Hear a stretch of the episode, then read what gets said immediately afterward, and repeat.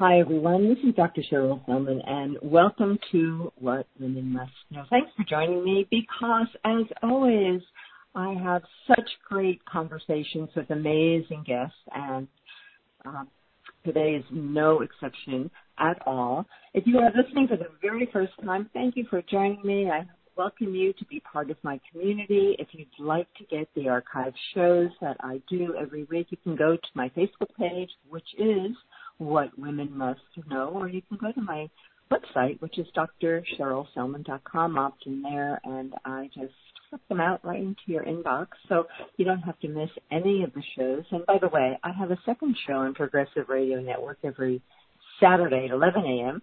called The Love Code, and that is all about our spiritual growth and evolution and healing.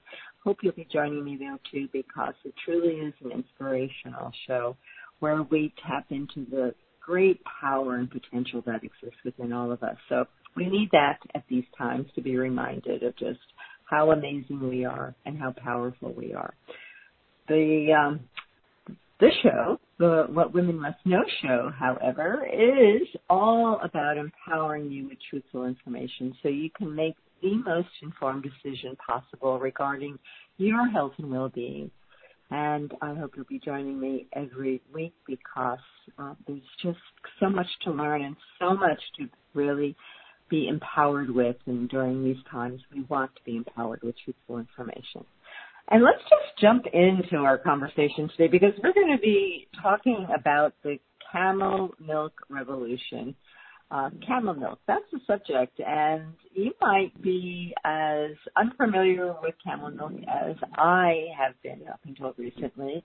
And so we're going to delve into the world of camels, of camel milk, the benefits, and um, and a whole lot more. So I look forward to a really wonderful conversation today with my guest, Lauren Brisbane. So let me just share a little bit about Bris- uh, Lauren. She is the director of Q Camel on the Sunshine Coast, which was Sunshine Coast of Australia, I have to say, which was the first camel dairy in Australia to produce pasteurized camel milk and is the world's only certified organic camel dairy. She wrote and published a two-year study in 2009, Camels in Queensland Opportunities for Diversification. Lauren was the chair and a founding member of the Australian Camel Industry Association in 2010-2017. She advises both Australian federal and state governments on the development of the camel industry in Australia and um, NGOs on industry matters. And she lives on the Sunshine Coast with her husband of 27 years, three children, and a herd of over 120 camels or other children. so it's my great pleasure to uh, welcome Lauren to the show. Hello, Lauren, and I'm so happy to have you on this program today. Oh, hello, Dr. Cheryl. It is my pleasure to be here. Um, yeah, and that was a wonderful introduction. Thank you. Well, I, your bio is a lot longer than that, so I had to kind of condense it because you're such a dynamic woman. You have been in the area of agriculture, I, I gather, and uh, you know the land for a really long time. So I want us to begin our conversation today by you sharing a little bit about your story and your journey that led you to the world of camels. Uh, it probably started quite a long time ago in in the 90s.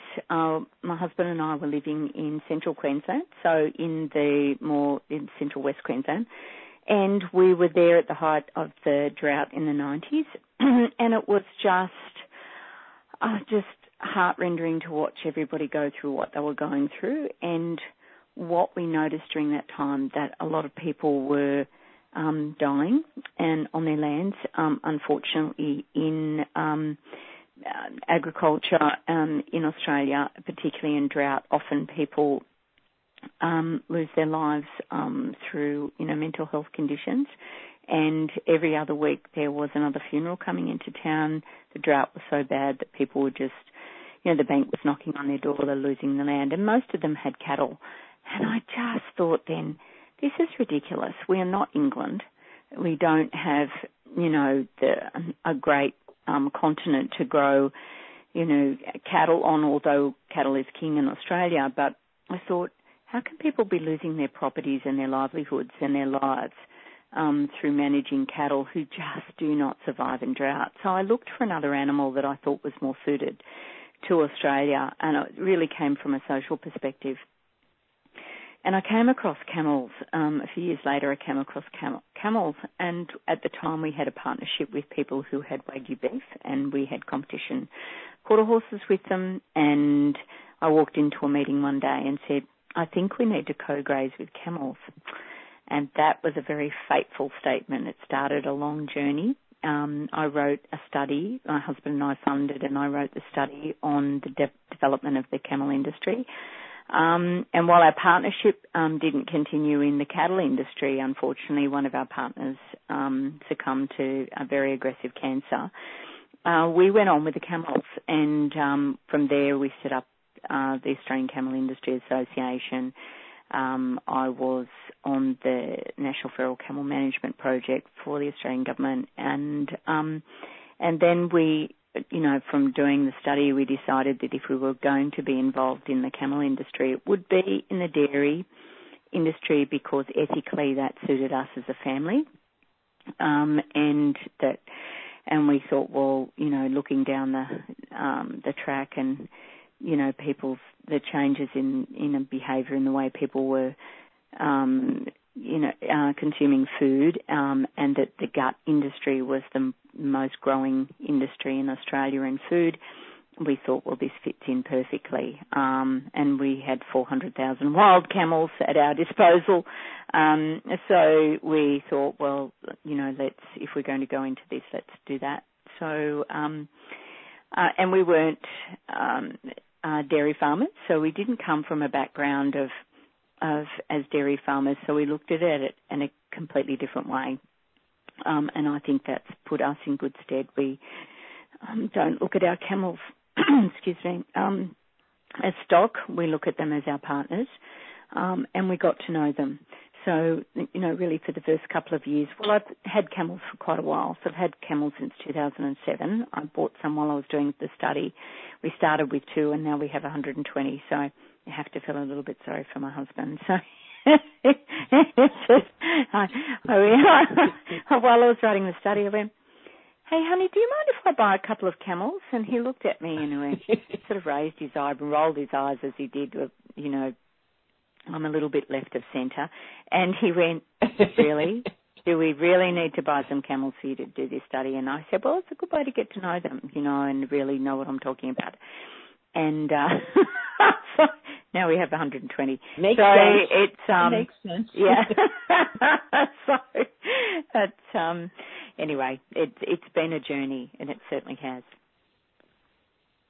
So I have a question to ask because um, having been involved with um, cattle raising, with people cattle raising, being involved with a part of Australia that is, I mean, Australia is known for its droughts. Lauren, why is it that people continue to raise animals like cattle and even sheep that when we when it's known that in Australia you go through cycles of severe droughts, you run out of water, mm-hmm. you run out of feed, cattle don't do well, but it seems like the industry just keeps doing the same thing all the time. This is kind of an aside question, but while I've got you here, I thought I'd ask it because it seems like, you know, that's a definition of insanity, right? Keep doing what doesn't work. So I'm just curious, what was what's your perspective on that? Look, we produce um, amazing beef in this country. We do, and that, and and to a certain extent, pe- people have learned to manage drought. They often shift their cattle around to areas that aren't um, drought stricken, and um, and they destock, so they they reduce their stock level so that they can manage. Um, and we have a fabulous reputation around the world for our beef. Um, so, and, and certainly we have more drought tolerant animals. But what I found in doing the study was that um, camels are certainly um, they're incredibly drought tolerant. Um, they so and people who have them and co-graze them with their cattle um, will never get rid of them because they just you, you get an increase in weight from the cattle during drought. The camels eat weeds. They um, and they'll drink, and the camel the camels will drink any sort of water. In fact, they'll drink your bath water. Um, but they um, you can most properties will have, you know, bores and water sources. Um, and but there are certain bores that you can, certainly can't turn on for cattle because they might be a high salinity bore. Well, camels can drink that, so they can drink water that they can drink seawater. So, and they've been known to do that certainly in, in times of hmm. severe drought in Central Australia, and they'll go down to the to the coast and drink the seawater. So, um, they, so you know, cattle can be grazed all over Australia, but certainly when we're in severe drought, um, often drought is, pertains to certain areas, and other times it's it's you know a continental issue. It's a continent issue, and um, which we've just come out of now, or just still coming out of. You know, there's still large areas of Australia that's still drought declared at the moment, but.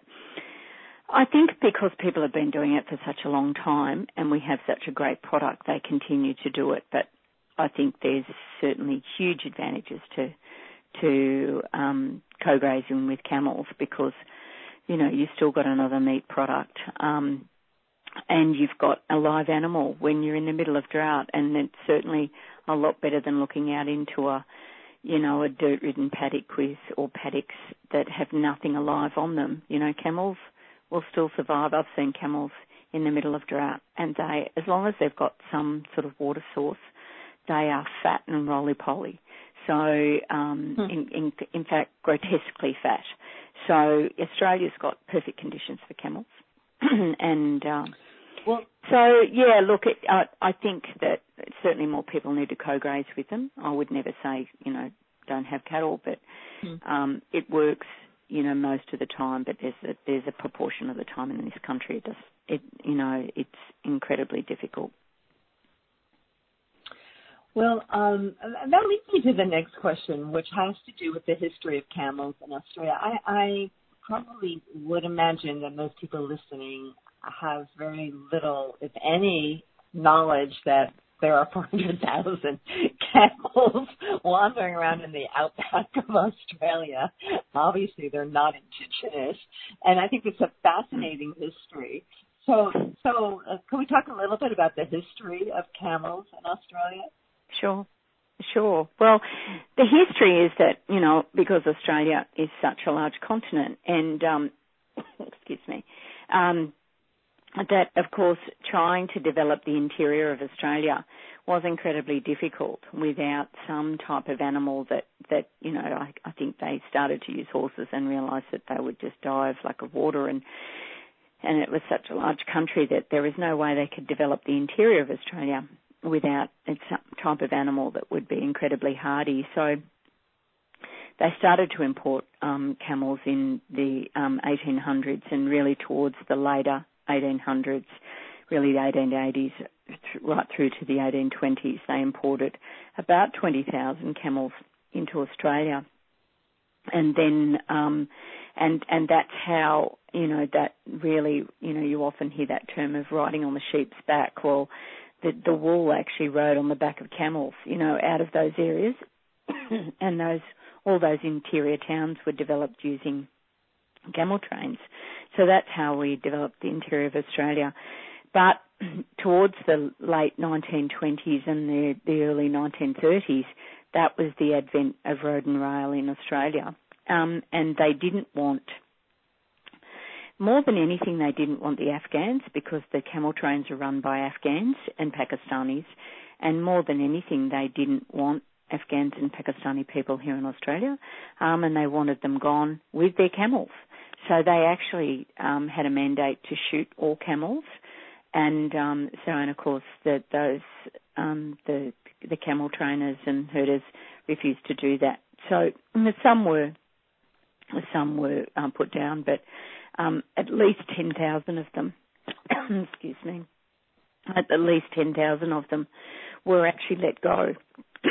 and they, um, and then they're bred up in Australia because we've got perfect conditions most of the time. And, um, so we now have 400,000 wild camels. So, um, so they really did nothing but wander around and, and grow and breed, um, for a long period of time. And then in the 70s, the, the first start of a sort of a camel industry started to grow, and it was using camels for you know, and you know, there's certainly people all through that throughout that time that used camels on their properties or to get from A to B.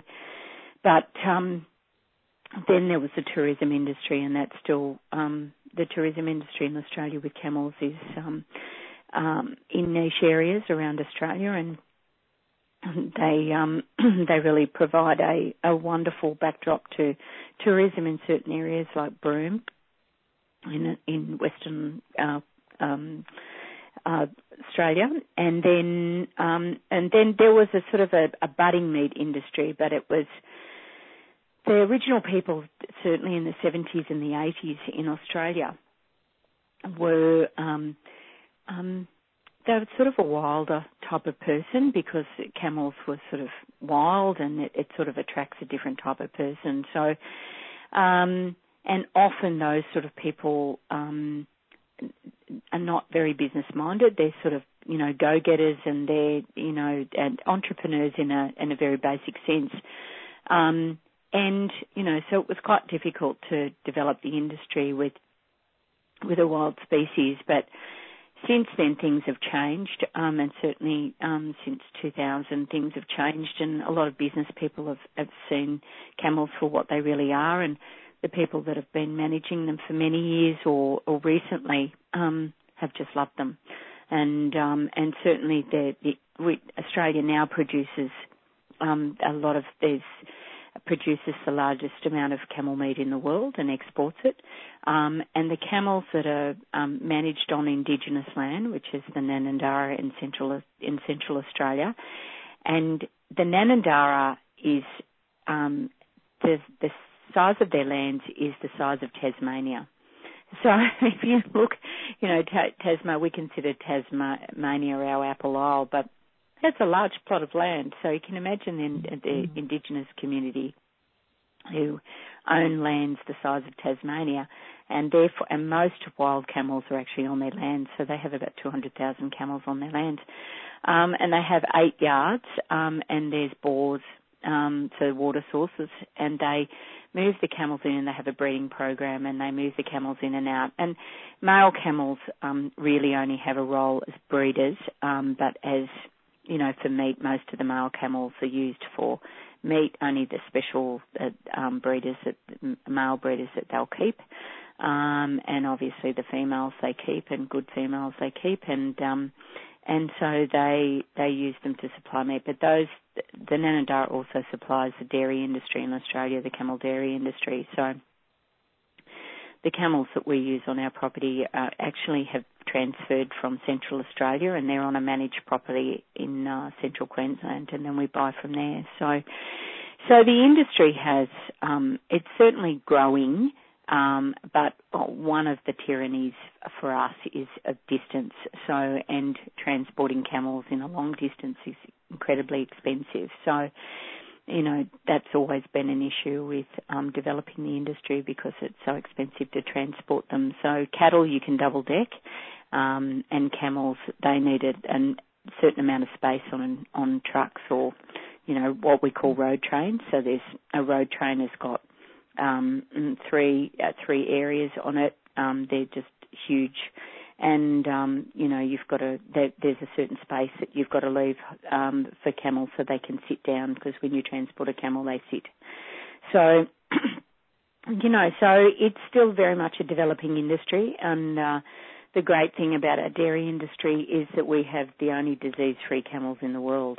Um, we've um, so they we don't have brucellosis, anthrax, or foot and mouth disease, and of course our camels aren't subject to MERS virus either. So um, so, um, so there is a small live trade. Um, camels um, go generally into um, the Middle East uh, for breeding purposes, just to reinvigorate some um, breeding, and uh, because we have quite, um, uh, you know, pure genetics, and uh, so they are looking for those to reinvigorate their genetics in the Middle East.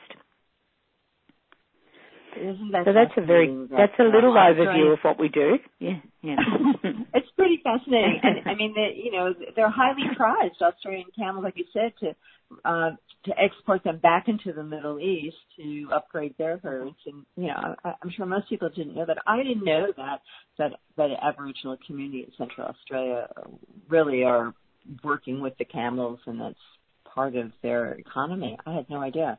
I had I actually yeah. had no idea there were 400,000. I knew there was a you know a large number, but 400,000. So there's still a couple of hundred thousand that are just feral wandering around out there. No, a lot of uh, most of the others are t- tend to be on um, in the APY lands, which is another Aboriginal area, um, which is and please don't ask me to spell it, but it, they're in the Anangu, Pitjantjatjara, Yankunytjatjara lands. So they're a little bit they're a little bit lower down on the on the corner there in South Australia, Western Australia, and Northern Territory. So they also have camels and they do supply, um, but not as prolifically as they do in the Ngaanyatjarra.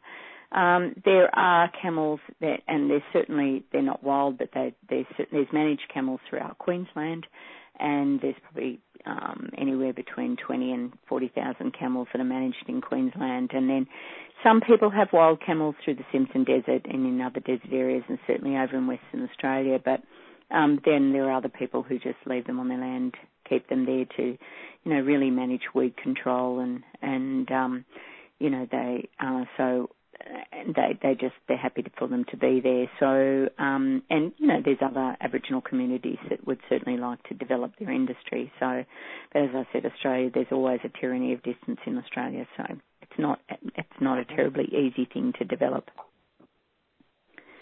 So tell us about camels and their personalities. You know, there's there's a I think a belief system that they can be ornery. They usually saying about camels spitting. I don't know where that came from, but um, that's really not the true nature of camels. so, so, no, so give us some no, insight into the true nature of camels. Probably the, the the the one question that I have been asked over and over and over again uh, and I wish I had a dollar for every time it was asked to me. The first thing people say is, "Don't they spit?" And I said, "Well, no, actually." to, to to be really honest, it's not spitting. They actually can vomit. It's actually vomiting, but they, um, which my daughter loves to to tell people when we have tours come in. And usually people are aghast at that, but that it's a defence mechanism. Um, and it, of course, that's not their true nature. Um, and the reason why they're known for that is because they've generally been um, beaten um, throughout history, often, and and not not you know true camel herders or the Bedouins. Um, you know, people who the camels are part of their lives, they don't do that. There's no need. They're highly, highly intelligent. Um, but you know, often in in some tourism and situations and in some areas of the world, you know, because they're so big, people are frightened of them, so they beat them because they feel like that they can control them that way, which is ridiculous because the camel is so big. If they really wanted to hurt you, they could. So that tends to be a defense mechanism and you know, don't they they spit, they bite, they you know, they're ugly and they stink. That's basically what most people think, but it's actually not true. They don't um they um so they so our camels don't certainly don't spit because they're loved and um there's no need for them to do it. And uh and you know they they will only kick as a defense mechanism and generally and now certainly don't do it. Um um and not for any other reason except that if they if we you know catch a swinging leg anywhere we we normally just say I usually just drop drop my voice an octave too or a bit lower and go don't you do that that's rude. So don't you do so eh, and and it's like and so eh, you know really through just love and kindness and camels will always give you the benefit of the doubt. Even a wild camel will always give you the benefit of a doubt although I highly recommend that people never ever approach a wild camel because if it's a bull that can camel bulls are a whole different ball game but camels um, will always give you the benefit of, of the doubt, and they're highly intelligent and they're gentle creatures because they know they can hurt you because they're so big. You know, so that it's not a competition. It's but if you learn to understand them and respect them for who they are, they're kind and gentle. That is their nature, um, and they're loving and they are easy to manage. They understand English or whatever language you speak. They they can understand language. Um, and they're not what people think they are, and they're certainly nothing like cattle. They're actually more like elephants.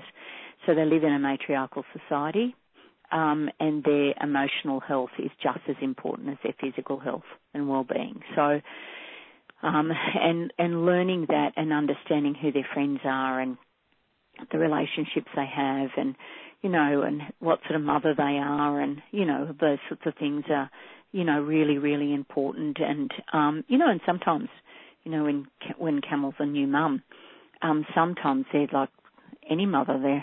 They look at the baby and think, "Oh my goodness, what am I doing now?" You know. So others take to it like a duck to water, and and others just, you know, we've had some young girls, young camels, and we had one last year, and she was quite a young mum. We don't normally allow our camels to have a baby at four, but she been out west with the bull and she came in and she was pregnant. So she was um, four when she had her first baby. She, was, she had no idea what to do and no idea how to to feed to feed and so and we realised that. So we just you know brought her in and just just made her feel it's okay, it's all right, you know, and we, we just put her with some other girls, one who's an extremely good mother and she'd actually weaned her baby off, but she quickly made some more milk for for the new baby and just fed him and showed her what to do. And so by the time we, you know, got up in the morning, she was well and truly feeding him. But it's um, it feels quite strange at first for them, and then their their udders sore and you know, so you've just really you've got to make sure that you you know do a lot of work with them just to let them relax, and you know you just feed them, you don't let them go anywhere, you just keep feeding them. So like it's really not a lot different to, you know, women and babies, and so we just, you know, look after them exactly the same way. So. Well, sounds like you're really good with camel psychology, Lauren. um, I've learned to read them, and I've learned yeah. to understand what I've learned to read them, and they. Um, and I have to tell you a really funny story. I, I watched this a really amazing documentary in Africa about a woman who talked to animals, and she was an animal psychic. And I and I watched it, and she was actually people used her for their different animals. And there was a fellow who had a um, he had a or does have um, a farm in Africa, and he collects big cats that have um, need to be rehomed from zoos or cats that have become a problem or you know in Africa and or and he goes and buys them also around the world. And he had a, a black leopard, and um, it attacked him and nearly killed him, and it would never leave the hutch. And, and he said, you know, didn't really know what to do with him anymore. And he got a woman in to talk to him and found out all sorts of things about him. And and um, and then he she said, look, just sit and talk to him and tell him what he wants to know. And within half an hour, he got up and left the hutch, and he never had a problem with him again. And I thought, okay, I'll just go and have a chat. Okay, this this might actually work. So so I went to my lead cow and sat and had a talk to her and I sort of looked around. I thought, if someone could see me now, they'd think, I was completely nuts. But I sat and talked to her about what was going on and what we were doing and, and all the rest of it. And, um, and she was nodding at me and just grunting like she understood. And I said, "Oh, well, I'll keep going." And um, she did, and I said, "Are you okay with that?" And she, mm, and you know, she grunted and kept nodding her head, and went, "Never had a problem since." So, and I went, "Okay, that works. Okay, all right. So if we're changing our, if we're changing anything, like if we're changing our routine for some reason." I just explain to them what's going on because they'll come to you and look at you as like, what's going on today? Like, we don't understand this. You've changed what we're doing because they're real creatures of habit. They like to do the same thing every day. Um, and we and so we just explain to them what's going on. And, you know, sometimes I'll have new staff members that say, come on, come on. And I went, you're asking them to go somewhere. Just tell them where you want them to go. Don't say, come on. You just have to say, come on, girls, could you please go into the arts? Or, um, you know, and they'll just walk up. Or we say, do you mind going through that gate? And I've had them come out of a gate and I say, look, when you come out of that gate, can you stop, turn around, and we're going to go the other way because there's a bit of mud that way. So can you come this way, please? They stop, they turn around, and they go the other way. so you know, it's like, yeah.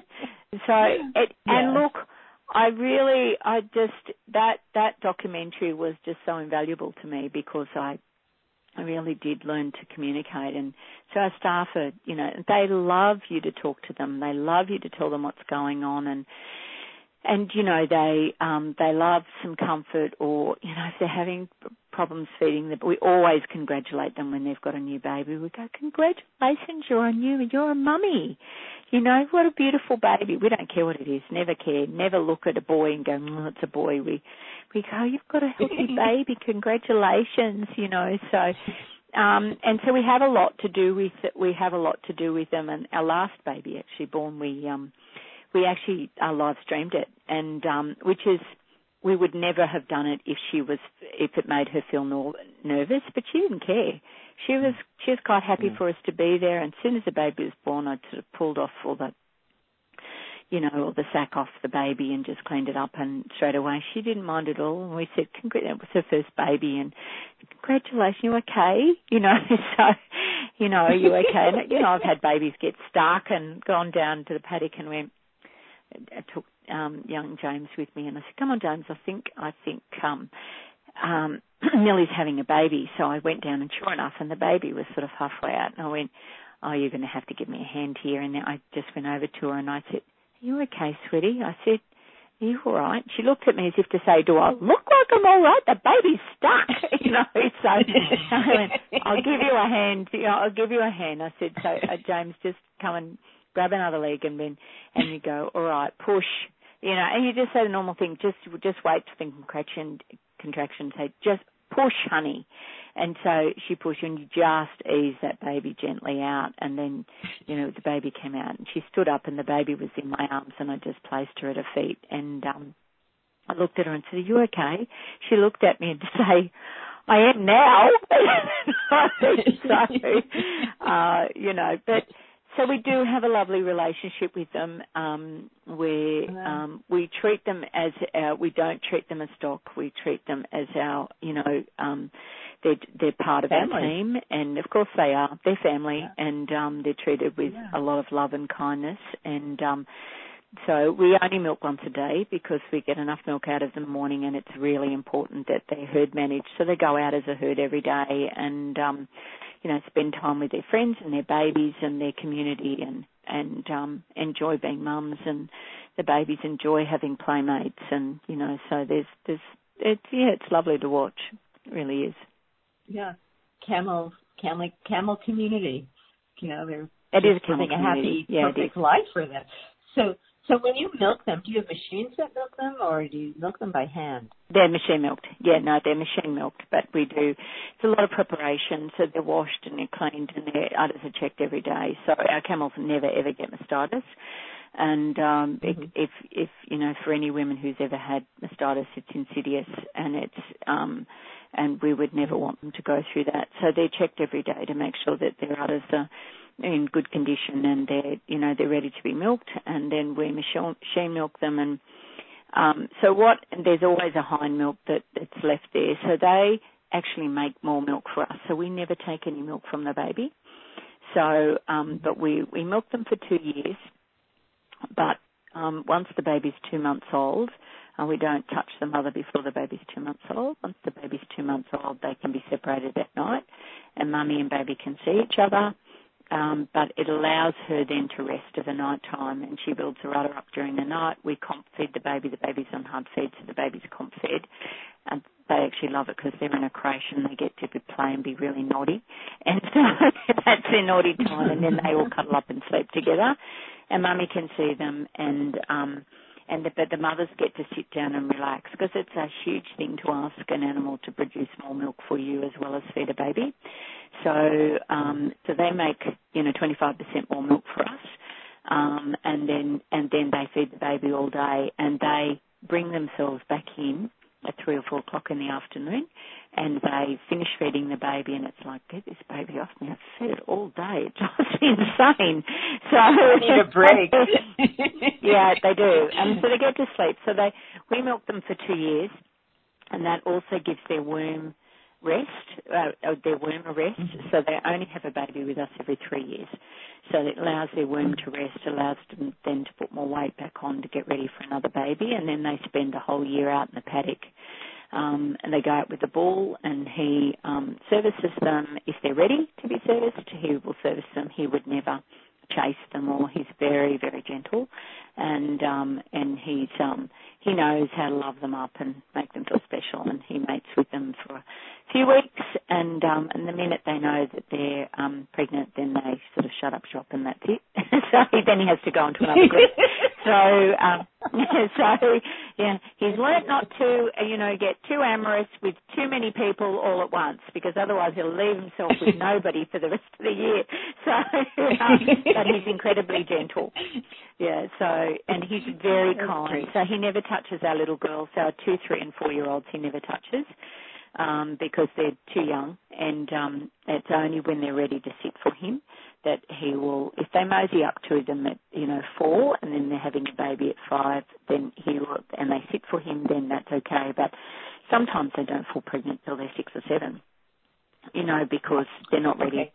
So we don't, we don't. So he doesn't ever force the issue. So um, yeah, so which is good because they're in much better condition, not chased around the paddock. And because uh, wild camels can be very ferocious. Um, it's you know it's the survival of the fittest, and you know many camels break their have broken legs and you know from being knocked over and literally raped. You know, but um, you know when you've got a hand raised bull who's you know never had to never had to worry, and we grew him out way way out in the country um, for a couple of years just to allow him to be a bull and find his legs. He went out there with a group of girls, and then and some of them came back pregnant, and others weren't ready. So they're they're pregnant now, but they weren't ready. So um, yeah, so he's allowed. He's been allowed to be just be a bull and just be you know and enjoy just growing up and with love and yeah, so he's got a lovely nature, and he's all his little babies that he's, we've had this year and the last year are just gorgeous you know, big, strong, healthy calves that are, you know, just as gorgeous as he is. So, um, yeah, it's lovely to watch. Well, he must be very happy with his harem. Can't complain about that. Yeah, oh, he is. Oh yeah, he is, and it was funny the other week. He, it's, it's funny. He was out there, out the back, and he, there's, you know, there's sort of like sixty camels or so out the back, and you know, he'd um, and of course, it, it, he was, and he and anyway, our electricity went off overnight, so the electrical fence between, you know, the main, the dairy area and that, which is quite big. And we're on, our camels are managed on about 1,500 acres, so there's plenty of room. Anyway, I was checking the fence and thought, hmm, fence is off. I can get through there. I might just crawl through and go and see what's going on in the dairy because there's a whole lot more girls up there. So he just wandered up. He came in with the dairy herd in the morning, and I went. the staff rang and said, "Bam Bam's in," and I went, "Okay, all right." I went and checked the fence, and sure enough, it was off. He looked so pleased with himself. it's like, oh, here, you know. And uh, you know, and I said, "Is he in rut?" And she said, "No. Rut means that they're coming into season." Here's an interesting thing about camels, and this is where Mother Nature has finally got it right. The girls don't come into season, so they um, the bulls do. So, um, and I think everybody will find this really funny. That this is and I often talk about it when I'm when I'm giving talks, and I go, "Tell me what this reminds you of." The bull comes into rut, and he's walking around proud as punch, you know. So, and he exudes this this um, um, this oil from the back of his head in a gland area, and when he's really in rut, it gets a bit smelly, and then he sort of slobbers, and he's got this sort of long tongue thing that comes out, this big, and it's called a dulla, right? and he thinks he's fabulous, right? He just really does, and he struts around, and the girls look at him and go, "Oh, all right." They sort of raise their eyebrows and go, "Oh, all right." And if they're interested and keen, they'll sit down, and he thinks he's fabulous. But by the end of rut, which can be six to eight months, he just looks like no one owns him because he's lost that much weight from. and he smells and he's you know and the girls he'll mate with the girls for two weeks and then all of a sudden they've realised they're pregnant, so they just shut up shop and that's it. That's all finished and done with, you know. So it's like, okay, we better find the next one.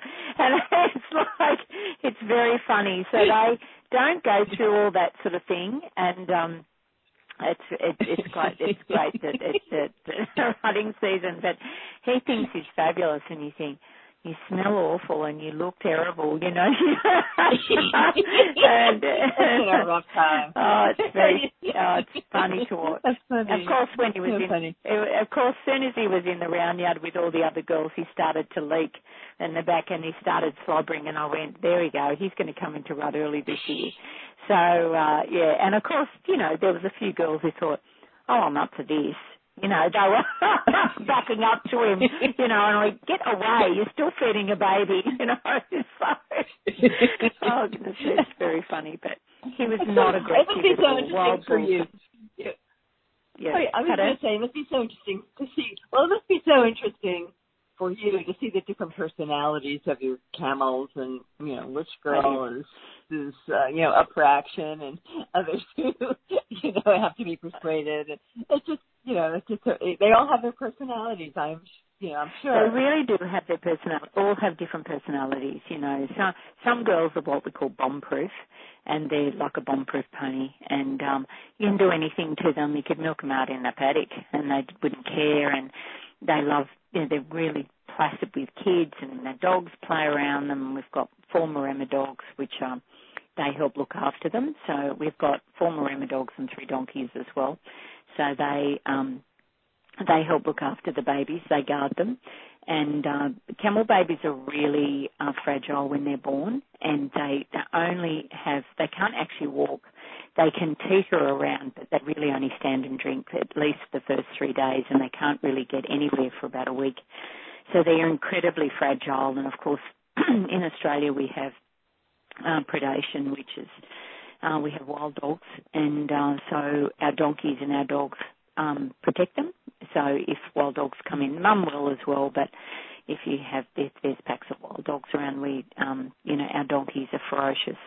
So you wouldn't think so. Little tiny Jerusalem donkeys that look really cute. Oh. they don't like wild dogs, so Wow. they they get a great kick out of um, trampling them. So um, so they they tend to stay away. So yeah, so it's a funny farm, and you know it really is. And then we've got these four huge white Maremma dogs that look like sort of a cross between a wolf and whatever else, and then and um, and a golden retriever, but and they're as they're as gentle as everything else. But you know you'd never want to go in there of a night time Don't mess. because they'd eat you. Yeah, no, so you don't mess with them, but. um yeah, so it, it's a funny sort of farm, but you know, when the babies are laying down, you know, the dogs will often sit there and lay down with them, or the donkeys will be, and they're, you know, it's really quite a funny little farm, but um, uh, it's a lot of fun. Yeah, it sounds precious. Well, let's talk about camel milk while we have this uh, rest of the show because there's so much to be said about camel milk and um, it's getting more popular in Australia for sure. I, um, you know, there's some talk of camel milk in the U.S., but I, I don't think it's fully appreciated. Or maybe it is, and I just I'm not aware of it. But I know there's a lot more going on in Australia right now. So tell us what is um, the nutritional value of camel milk. What's the interest in camel milk? Okay, so it has a different molecular makeup. So it's different to it than dairy milk. So it doesn't, very specifically, it doesn't have beta casein 6 in it, which is one of the allergens, and it also doesn't have beta lactoglobulin in it. And there are the two dairy allergens that cause that dairy allergies and there's upset. And while they have lactose, it's low lactose, but without those two allergens in it, the majority, 99% of people can drink it. But it heals the gut. So it has immunoglobins in it and uh, immunoglobulins in it, and they are one tenth the size of human, um, um, and they're antibodies. So they ingest into the, the gut wall really quickly, and they heal your heal the, the gut and the bowel. So it is a very much um, a gut product. Um, but it also allows you to have milk with a really high nutritional value. So it has, it's very high in calcium and vitamin C. And so it has, um, so 250 mils um, has uh, 16% of your calcium needs and 28% or 27% of your, you know, vitamin C needs. So, you know, if you're not feeling very well, it'll pep you up really quickly. And if you've got a cold, you know, you drink camel milk and you'll feel a lot better really quickly. That's high when you're not well. Um, it has a natural insulin in it. So the natural insulin, um, so it really helps with diabetes. So it helps control diabetes and certainly in type 1 it reduces hypos and type 2 diabetes if you, you know, if you've got a really good, if you change your diet, have a really good diet, it really makes a massive difference. And a lot of people find that um, with type 2 diabetes, they've have very few problems once they start drinking camel milk. So um, with and and other so people with gut and bowel disorders they find and, and autoimmune conditions they find it um, an incredible product. Um, and children with autism um, because dairy and gluten with children with autism um, tend to make their issues worse. And so the camel milk heals the gut and allows them to get proper nutrition but because it doesn't have those two dairy allergens in it, it reduces the casomorphin in the brain. So, so children often with autism that start drinking camel milk and are in have the benefit of a good diet will often then start to verbalise and, and look at you and um, certainly have their behaviour is a lot lot better, mainly because they really can start to converse with you and and interact. So um, you know, it's certainly not a cure, but from from a uh, you know from a, a, a really good um, you know high value product on a nutritional basis, it's a wonderful product. So. And yeah, so we try and produce it as cleanly as possible. So as you know, we're certified organic, but and we also um, we have a really low stress environment. So camel milk generally around the world is quite um, a low fat Ours isn't, um, and and I'm a great believer in having fat in food, so um, natural fat in food. So ours tends to be at least you know 4.3 to 4.8 most of the time, 4.8 percent fat. So um, and so it and it's creamy and it's you know so there's there's cream in our milk and it's you know it just ours tends to taste more like dairy milk, but it also has a slight saltiness and that's a feature of camel milk has a slight saltiness to it. So certainly if you're having it with your coffee, you know, a little bit of salt in coffee makes it taste amazing. So camel milk in coffee really enhances the flavour of the coffee. So, um, and for those people with, you know, gut issues, it allows them to have, you know, um, a coffee with a milk product in it that really um, is tastes sensational. So, um, so it has a lot of value in, you know, in food products. We make additional products out of, of course. We have a we have a product called a Grab and Go for the gut, which is a honey and mango yogurt smoothie, um, and that is a great sort of snack product. Um, we do cheese, we do a, Persian feta, and um, of course we do chocolate but it's a Swiss couverture with a with a camel milk praline in the middle, and you know everything we do. I'm a of bit course. of a fanatic actually. uh, yeah, of course. You know, so we I'm a bit of a fanatic about what we do. So um, it always has to be the best, and you know. So and we do a skincare range as well, and we we use fresh camel milk in our skincare at our therapeutic goods administration level. So we've we've developed a um, and so camel milk heals the gut from the inside but it also heals the skin um, because the same value is pla- when you place the milk on the skin and in the products, um, it heals the skin as well. So we've had amazing, um, amazing reactions, and it was in R and D for five years. And of course, I wouldn't use any essential oil that wasn't perfect and, and that didn't work well with camel milk. So we, we've got this amazing range of essential oils with our camel milk and then we finish it off with the native Australian botanicals that also heal the skin. So we've had a an amazing um, reaction, skin reactions. You know, people with cystic acne. Our daughter has cystic acne, and she now no longer has it. So um, camel milk has cleaned that up, and burns, and you know, um, um, dermatitis from from radiation treatment for you know for cancer patients. It's it just heals it amazingly, and yeah, so it it's an amazing camel milk is an amazing product, and um, um, and the way you produce it is really, really important though, and producing it ethically in a low stress environment where your animals are looked after, you get an amazing product. And So that's our aim of producing it. But um, it is, and you know, really, um, if it's produced properly, it doesn't taste a lot different from from dairy milk. But and you don't get all that that sort of thickness that in your throat and that congestion that you get with dairy. So it's a really palatable, easy to digest product. Well, you know, uh, just reiterating what you just shared with us. So people who have chronic gut issues would yep. um, benefit from camel milk because it, it, it helps to heal the gut. Um, the immunoglobulins is, is boosting the immune system. So when you get immunoglobulins, it's one of the most powerful things you can do to deal with inflammation and also boost the immune system, right?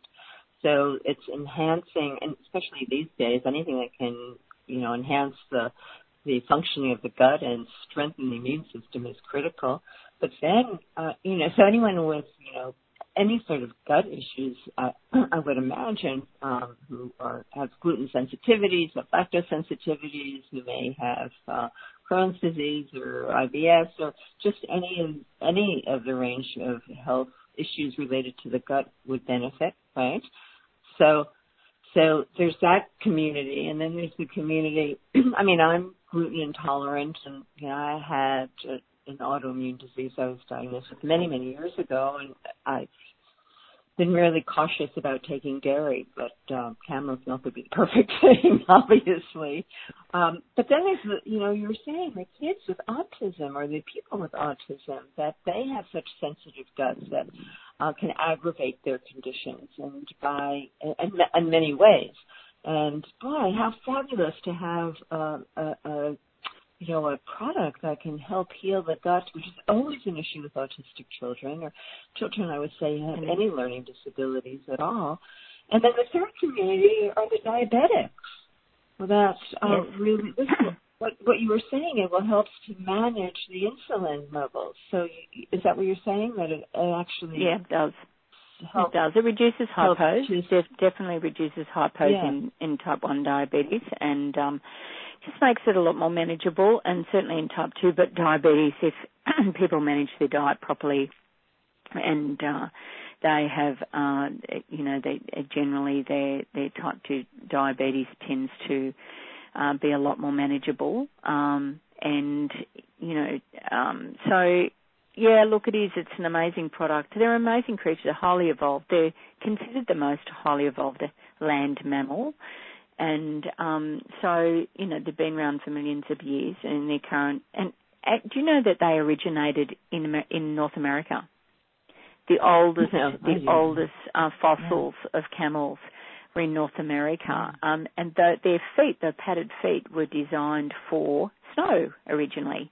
And then, while the the continents were still bridged, they actually then walked across um, through sort of North America, across um, down through the Silk Road, and then into Asia and the and the the Gulf region, and and they transferred. And we we actually believe that if Australia was still attached to New Guinea, they would have walked down into Australia because the conditions were just perfect for them. So, um, but it detached before they got down that far, but.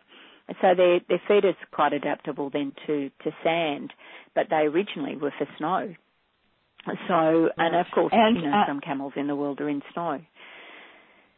And I was going to say, and they still found their way to Australia one way or yeah, another. they did anyway. They yeah, they did anyway. So, yeah, so, and it, it ended up being quite a fortuitous event because, you know, because of the disease, the, the disease issues with camels around the world, and you know, basically they've been sitting on an island for a hundred years and uh, and just and and and you know we we don't have brucellosis we don't have brucellosis here in um or you know and or they you know anthrax or foot and mouth disease so um so they've and then you know when MERS virus started in you know um overseas and camels in America don't have MERS virus either um but um elsewhere in the world they do they all have MERS virus which is a type of coronavirus they they're actually carriers of it and which is Middle Eastern Respiratory Syndrome. But that happened.